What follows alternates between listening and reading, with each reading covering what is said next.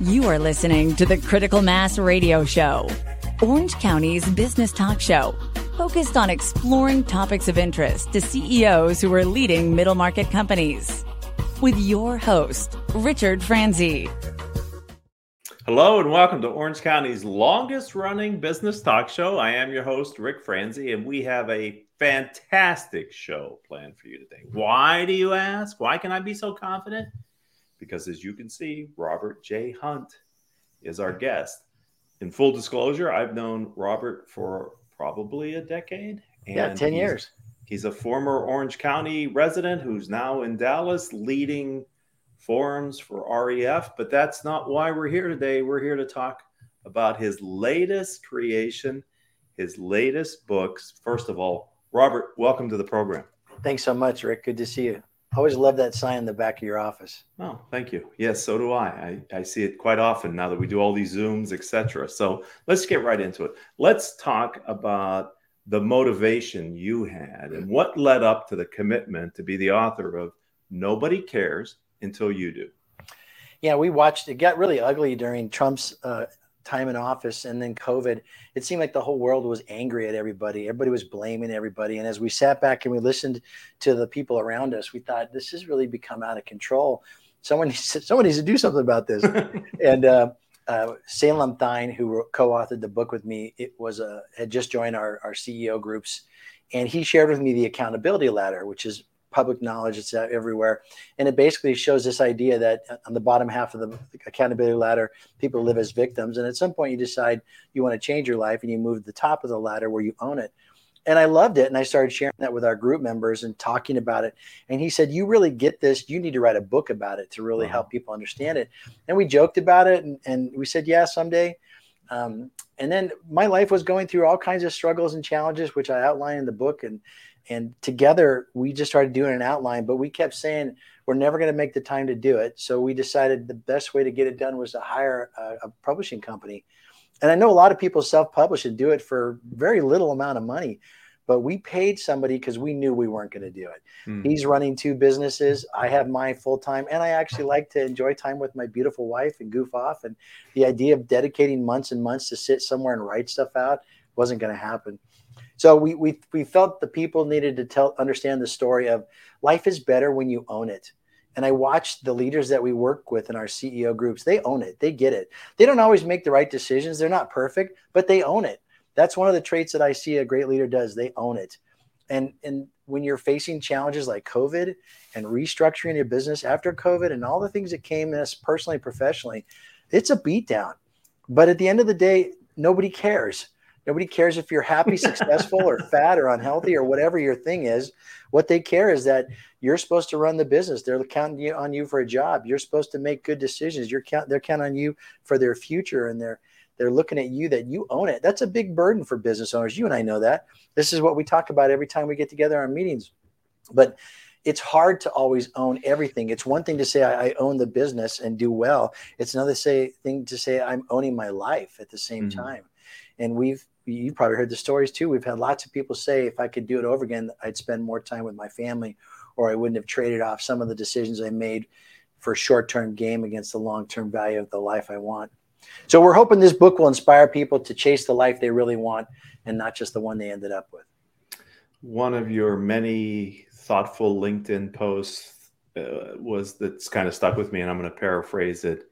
It's sort of like uh, on your deathbed, somebody said I'd re- I wish I would have spent more time at work. Yeah, nobody says on their deathbed, "I wish I spent more time at work." Yes. Yeah. So that's... and that's true. And, and I'm not look. I'm not opposed to work. I love my job. I love what I do. And um, one of the other things that we talk a lot about is creating margin in our world. Mm-hmm. But the reality is, when I don't pursue the life I really want, I live in a life of, of frustration and disappointment. Mm. That's not the kind of energy that helps you make great choices. That's not the kind of energy that helps you lead a company through really hard times. Because if you yourself are beat down and you're not living the life you want, you're not helping a team. You're coming to work exhausted and frustrated. A lot of people have given up in the last couple years after COVID. They're like, I don't need this anymore. I'll just sell it for whatever. I'll just shut it down. There's a lot of that going on. And and that's sad Because if you'd been properly planning and building up a team that was ready to take over, you could say, "I'm out. You guys run it, and uh, I'll go. You know, let you do your thing." But most leaders aren't doing that. They're just waiting to the last second, and they have to give up. And so we're really trying to challenge people: live the life you want, be the best version of yourself, pursue the things that you really care about, and if there's anything in your way, own it. Do something about it because nobody cares if you don't. So let's let's you know I uh, I know when you choose a title, there's a lot of thought that goes. My experience is there's a lot of thought that goes into it. I would assume that's what you and your co-writer did. So what is the meaning behind "Nobody cares until you do"? Yeah, that, that phrase actually came up as I was raising my son James. There was a lot of years between like 13 and 16 where he, everything was an excuse. You know, my teacher's bad, my friend's this, you know, my I lost my homework. My, everything was an excuse. And I'd always say, James, Liz, nobody cares. Your teacher doesn't care whether or not this. Your boss won't care. Your wife won't care. If you lose your job because you can't show up to work on time, your your wife isn't going to care that you got stuck in traffic. She's going to care you don't have a paycheck. And you got to start thinking about owning this. And I, I said it so many times. He finally said, Dad, stop saying that. Stop saying nobody cares. And I was just trying to teach him that this is how the world's going to look at it. You got to own your stuff. So when we first were starting to write the book, we called it uh, Peak Accountability: The Journey from Victim to Victor. But this long of a title, you know. Right. And um, but the the turning point in in living the life you want is that when you look at the way your life is and you say, "I don't like the way my life is," what do you do? You blame. You blame the government, you blame your customers, you blame your employees, you blame your spouse, you just blame someone. That's easy. Or you make excuses. Uh, well, you know, the economy. Uh, well, I'm not really good at sales. Uh, you know, whatever. And and if that doesn't work, then we we just say we can't. Well, I just can't. I just mm-hmm. can't do that. Or we wait and hope that it gets better. All four of those things hold us back as victims. And the magic turning point in the story that we talk about is when you finally get sick of having the life that you don't want and all the problems and all the junk, and you finally go, look, nobody cares whether or not I'm ever going to be happy or living the life I want until I care. When you say that, we always say when the pain of where you are is hmm. worse mm. than the pain of where you need to go, you'll change. And so we say, tell yourself, look, nobody cares unless you do. And when you care, then you're willing to do something about it. And the beauty of moving from a victim where everyone controls your life because you blame them, you give them the power over you. When you make excuses, you're helpless. But when you start to own it and you go, this sucks. And, and the heart of the story was Kathy and I sold our house at the end of uh, 2019. We put it on the market because we were $90,000 in debt and we didn't want anyone to know that. We just had made really bad choices. I, you know, my business hadn't grown like I wanted it to. So at the end of the year, I'd tell the government, I owe you. And then it added and added and added. And then we had credit cards. And so at the at beginning of 2019, we had $90,000 a day. I said, Kathy, I don't want to live like this. This isn't how people live. Well, it's how a lot of people live, but it's not how I want to live. Right. And so I said, if we can't make things better, we should just sell the house and start over. We kept saying, if God's going to bless us, you know, the word bless means if he does, does everything I want him to do. But God had already blessed me. I have a beautiful wife who loves me. I don't have cancer. I live in America. I mean, there's so many blessings, but he wasn't giving me a big bag of money to fix my bad financial problem. So therefore, he wasn't blessing me. And I said, look, we, we got to change this. And actually, in September of that year, I got vertigo for 16 days. Wow. And uh, I couldn't sit up. I couldn't lie down. I couldn't sleep. And after about 10 days, I said, Kathy, we are screwed because if I have vertigo the rest of my life, I can't make any money. And we have all this debt. Thankfully, it went away after 16 days. And I said, that's it. We're going to put the house on the market. So we had a beautiful house with a movie theater upstairs and giant furniture where 20 people could come over for dinner. And uh, we just decided we'll take the equity out of the house, we'll pay off all the debt, and we'll start over. And that's what we did. Uh, Christmas didn't help, so we couldn't sell it during that time. But we finally closed the second week of March or the third week of March when COVID shut down the world. Mm. And uh, we moved into a tiny rental, this little beautiful rental house that we have here. And in April, we paid off every single thing we owed anybody and we were debt free. Hmm. And it was the beginning of getting clarity because when I had the weight of debt off of my back, I could see things clearly. I could make healthy choices. I used to make choices out of panic and fear and worry. But when I had no debt, I'm like, well, if I don't have any money, I'll just work at Walmart. I don't need like 20 bucks, you know? And um, rent was cheap here. I didn't have any taxes. I mean, everything was just ready for us to be able to start over. And then what was amazing, Ric, is that that year my business doubled. Wow. I ended the year with nine CEO group members and two trusted advisors. And by the end of the year, I had 21 people. And then by the end of the next year in 2021, we had 42 people, 43 Jeez. people. During and it was COVID. it was just I think uh, because well obviously the Lord was blessing me. I'll chalk it up to God's grace and kindness, but I'll also say when your head's not full of crap, you can make better decisions. And when I owned my life and I said this isn't what I want to live like, I felt powerful. I felt I felt like I could do anything. I also lost uh, 40 pounds because mm-hmm. I got up to 263. I was like really unhealthy, but you know, all that bourbon and chips uh, when you're sitting at home having COVID every night, it was not a healthy lifestyle. And so I had to get rid of all that. But I was empowered to do that because I had positive mindset, because I had removed the debt, I owned my journey, and I could grow my business and live my life and enjoy it. And that's the turning point was when I said, nobody cares if I ever get out of this problem or not, unless I care enough to do something about it. So I need to do a shout out to your wife, Kathy, because awesome. as right as a peer entrepreneur, I know the challenges that we face, and if you don't have a spouse that is going along for the whole journey, yeah, that can be a real challenge. Selling a beautiful home like you had, and the life that that brings with it, that's a difficult. If you're not with the right person, that can be a reason that totally in trouble totally. I mean, not only did she say yes as we, you know, prayed about this and talked about this, and you know, the whole year in 2019, just looking at this isn't going to get any better.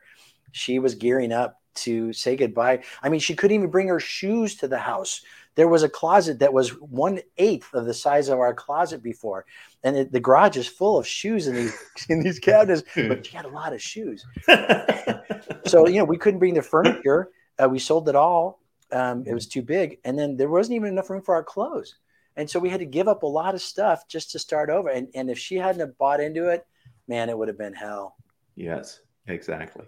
That's a teachable moment here on Critical Mass Business Talk Radio. In that, when you're an entrepreneur, you need to have a partner who's who's as deep into the into the commitments that it takes to be successful as possible. Thank you, thank you for sharing a story that maybe not a lot of people would be willing to talk about. I know that in addition to the book and the, I want to know about the response you've gotten, but I also know that you're an excellent front of the room speaker. I've heard firsthand from people who have seen you work.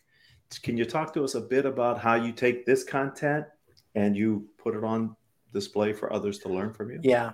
I love I love meeting with people and, and taking them through uh, the book. Uh, obviously, you could read the book, and that's a great way to learn it. But we talk about it, and I share more stories, and I and I bring it and break it down into into little workshop bites. At the end of every chapter, there's a thing to do where you reflect. We really wanted the book to be active. So at the beginning, ending of chapter one, we ask people to take a satisfaction assessment. And please, if you buy the book, don't skip the satisfaction mm. assessment. Mm because if you don't know where you're not satisfied, you don't know where to go work on anything. Satisfaction creates energy. And so, if you need more energy in your life to conquer things, you've got to do things that will create satisfaction. And if you're unhappy with something, then start there and go do something about it. But once we recognize we're unhappy, we blame something, we make excuses, we say we can't. I can't sell my house and start over. Well, sure you can. It just sucks, but you can. Right. And that's that's part of what the book talks about. So step by step, we have these things. Well, people often go through it in a hurry, like they do a lot of books, and skim it. I had someone tell me the other day they skimmed it, like, oh, that hurts my feelings. And so we want people to really soak it in and do the work. Well, the workshop is where I get to sit and talk with them and say, do you understand what this means? Like when you take the satisfaction assessment, don't take it on how you think you're looking like, well, I guess I'm okay with my marriage. Hey, the day you got married, when you looked at that spouse that you married and said, this is what I dream my life will be like if it's not like that now, don't say you're satisfied. A lot of people have given up. Like I thought, oh, well, I just given up on my dreams to be financially stable because after so many years of carrying debt, it's never going to get any better. And I lived inside that broken mindset. But if you say I'm not satisfied, then at least you know we're going to work on something. There's something you can do. And so having a workshop for me, it brings all my passion and my energy into the room. And I get to ask people questions and talk with them and really challenge them and explain things better that those times are precious to me if I remember correctly, you either just recently went to Europe or you're going later this summer. Uh, you know, we canceled. We were going to go to Scotland for a month and we were going to live there and just see if we could teach what we've learned. I mean, look at all the stuff we've done with our clients over the years. We've taken them through really good content. Right. And I just thought I'd just go there for a month and hang out with people and go, hey, you want to do a session on uh, peak accountability? Or, or, no, not what was that? What was the guy wrote peak? I love that book. Um, uh-huh anyway, we different books that are we've done that were really powerful. And I thought I'll just show up at Scotland and see if I can, you know, influence the world. And we were working towards it.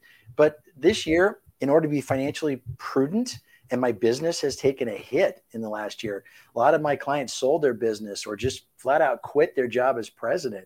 And so I have to be real. There's ebbs and flows in business. So we've we've been cutting back and adjusting. Well, one of them is you just can't book a trip to Scotland for a month. just, I just think I'll go there and see if I get any money. It doesn't make sense. So right. we were chasing it, but then Kathy and I are like, look, this isn't responsible. There's a lot, there's enough work to do here. We've got speaking gigs that we're trying to work in. And so we just we, we put it on hold. But maybe next year, maybe in the future, I don't know. But we're going to be smart with our money uh, as a primary goal, and then we'll we'll find crazy ways to do other stuff. Yeah. So uh, before we move back to your book, I just want to, for what it's worth, uh, put my stamp of uh, endorsement on you as a keynote speaker. And thank you. And, and the energy you bring, you see it here on the show. If you like the energy that you see just on this 2D medium, then in 3D live with Robert, you're going to get a lot even more of that. So, thank you. What what impact it has the book had on the people that you've gotten to read it and have done the work and yeah you know salem and i when we were writing the book it took a lot of effort and money to do it. But we said if we change the life of one person then it's really worth it. And we really meant that. Um, and we've had so many people send us emails or post things on social media or uh, call us and say this has changed my life. This is the kind of thing that i needed to hear and i couldn't get my head around it but the way you articulated it has helped me to see that I've really made excuses for my life. We've had a lot of great stories. I think it, it certainly affected our lives because if you're going to write a book, you pretty much have to do it. You know, so when we were looking at our own lives and going, well, we kind of wuss out on this area and we kind of cheat in this area. So we really had to go back and say, oh, let's really, in case somebody asks us, you know, can you be honest and say, well, this is what we did intentionally. So I, it certainly has changed us we've had lots of great feedback, lots of great discussions with people who have said the book has really spoken to them. Um, and we hope to have a follow up in about a year because the mm. book only came out in September. We've got a list of all the people who said they read it and loved it. And we want to go back in September and ask them to take the satisfaction assessment and say, can you compare where you were the day you started and where are you today? And has it really helped you to make a difference in your life? So we'll hopefully in the September time have some proof that we can show people that statistically, it's made a difference in people's lives. Wow. So you, that's great. That would be great. And yeah. I'm sure, it, I'm sure it will have. Uh, you, you opened up with the accountability ladder. You talked about accountability. Um, I think some, it depends on how that word lands on people, but mm. many times it can land uncomfortably. So, in your experience, how do you, when you talk about accountability, what does it mean to you in context of your book? In the simplest terms, you own it. You own it. And they always say the buck stops here, but we don't act like that. Mm-hmm. We we say the buck stops here, but then we blame our employees. We say the buck stops here, but then we blame the economy. Or I heard the other day how stupid our bank was. Well, you you went to that bank when they were smart, and now all of a sudden because you're having financial hardships and they won't give you money, they're stupid. Well, that's not them being stupid. That's you not watching the covenants you agreed to when you took out that line of it, that line of uh, purchase. Oh wow, credit credit. Credit, sorry. Mm-hmm. And so we tend to blame people as a knee jerk reaction. We tend to make excuses for why stuff happens, but the simplest term is you own it. And another thing that people don't get right is you can't hold anyone accountable. When you say, I've heard people say, "Well, I hold my people accountable." Really, tell me how how you do that. How you do that? yeah. And they say, "Well, I, we have Monday morning meetings and we go through our numbers." And so every time, everyone has all their reports done. Everyone shows up on time. Everyone has all the numbers. No, what happens when someone doesn't do it? Do you fire them? No, no. We just say, well, you got to fix that. Well, what if the next week is not done? Well, we really want them to do it. You know, there, there's this, this, this talk of accountability, but nobody can hold you accountable because you could lie. Hey, Ric, hold me accountable. I'm going to be nice to my wife. I'm going to always talk nice to her. And then you call me up, hey, talking nice to Kathy? Oh, yeah. Oh, yeah. Sure. Don't call her. you know? And so you have to, people have to want to be accountable. And what we need to do is create an environment where we model it and we live it and we encourage people to be accountable. But you can't hold anyone accountable. And if you build a, a company where you have KPIs and you present them and you talk about them and you hire and fire against core values and all these things that you say and you really do it, then you create a place where people want to be accountable, but you'll never hold people accountable. I completely agree. And uh, usually in the corporate world, accountability means the boss is making you do something that they told you to do, but it isn't always a reciprocal accountability. Leaders no. need to need, and if you own it, yeah. that's modeling the cultural behavior. That's that's fantastic. So you got another idea for a book? The maybe. well, we'd like to sell a million of these first, and then figure okay. out what to do. Okay. Um, we did talk about doing like a, you know the computers for idiots. Those those yellow books. Right. We thought we'd do uh, you know like nobody cares you're fat. Nobody cares you're broke. Nobody cares your employees hate you. You know because if you look at every category, it's real it's real quick to make an excuse for why your life isn't the way you want it to be, but it's your life. And nobody will make your life better. You have to make it better by the choices you make. And life is hard. It sucked to have to go through the journey we went through. But to be on this other side of it today, I, I am so glad that Kathy supported this effort and we were willing to do it. People have to want to do it to make it happen. So I think we'll see how this one shakes out. After the movie comes out, then I'll write a movie. Who do you want to play you? George Clooney. There you go. I could see that. That would be excellent. He's I don't know what your looking. co-author looks like, but you know, he's a he looks like Mr. Clean from okay. the the chem, the you know the toilet bowl cleaner no. stuff. he's big. He'll he'll tear my arms off if he hears me say that. So hopefully he'll watch the interview and uh, share it. As uh, hopefully others will do the same thing.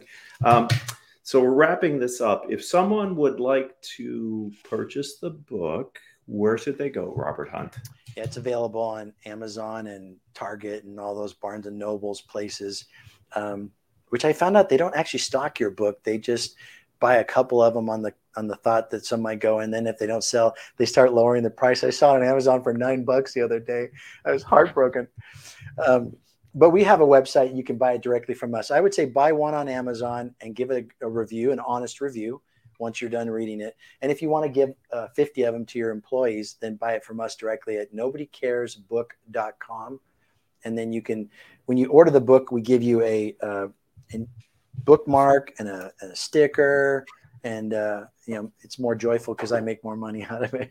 Hallelujah! That's important. That's capitalism, baby. That's right. So uh, I was just about to wrap it up, but you know, one thought that I had is your message should be heard not only by entrepreneurs and grown-ups, but to to your son's point earlier in the interview, by the youth in this country as well. Yeah, I can't think of a category that wouldn't want to benefit or, or, or couldn't benefit from this I spoke at a men's group at our church a couple weeks ago and just said, look, you know, we're such a bunch of whiners. And no wonder nobody wants to go to church because the way everyone at church behaves. We need to be accountable to the say the things we say we believe. And if people, regardless of what your faith is, if you just lived the way you said you believed you live, this world would be so different. But instead, we say we, we do something, then we're not accountable to the to the things we say we believe. So I, I've had a lot of chances to share with people. I, I think uh, men and women, young and old, everybody really, your life is better when you own it because then you take the power to decide what your life will look like and you lead that effort. No victimization, only victim mindset, victor mindset. Excuse me. Yeah, it's uh, that's an empowering message and um, simple, which I love that. So I'm, I'm glad you agreed to be here, our guest on the show. I've been wanting to have you on the program since your book dropped, and I knew it was going to be successful. And I'm so happy for you and thank your you. co-author. And um, thank you for being a guest on our program today. Thanks, Ric. Great to see you, buddy. You've just been a part of Orange County's longest running business talk show, and we appreciate your support. If you're an Orange County entrepreneur and you have a story to tell or a book that you've just written, reach out to us. We'll be happy to feature you on a future episode of Critical Mass Radio Show. Uh, Robert's episode is in our catalog. We have over 1,400 interviews in there. Probably somebody you know has been interviewed by me at some point over the years. And until the next time we have a chance to be together, I hope all of your business decisions will move your company in a positive direction.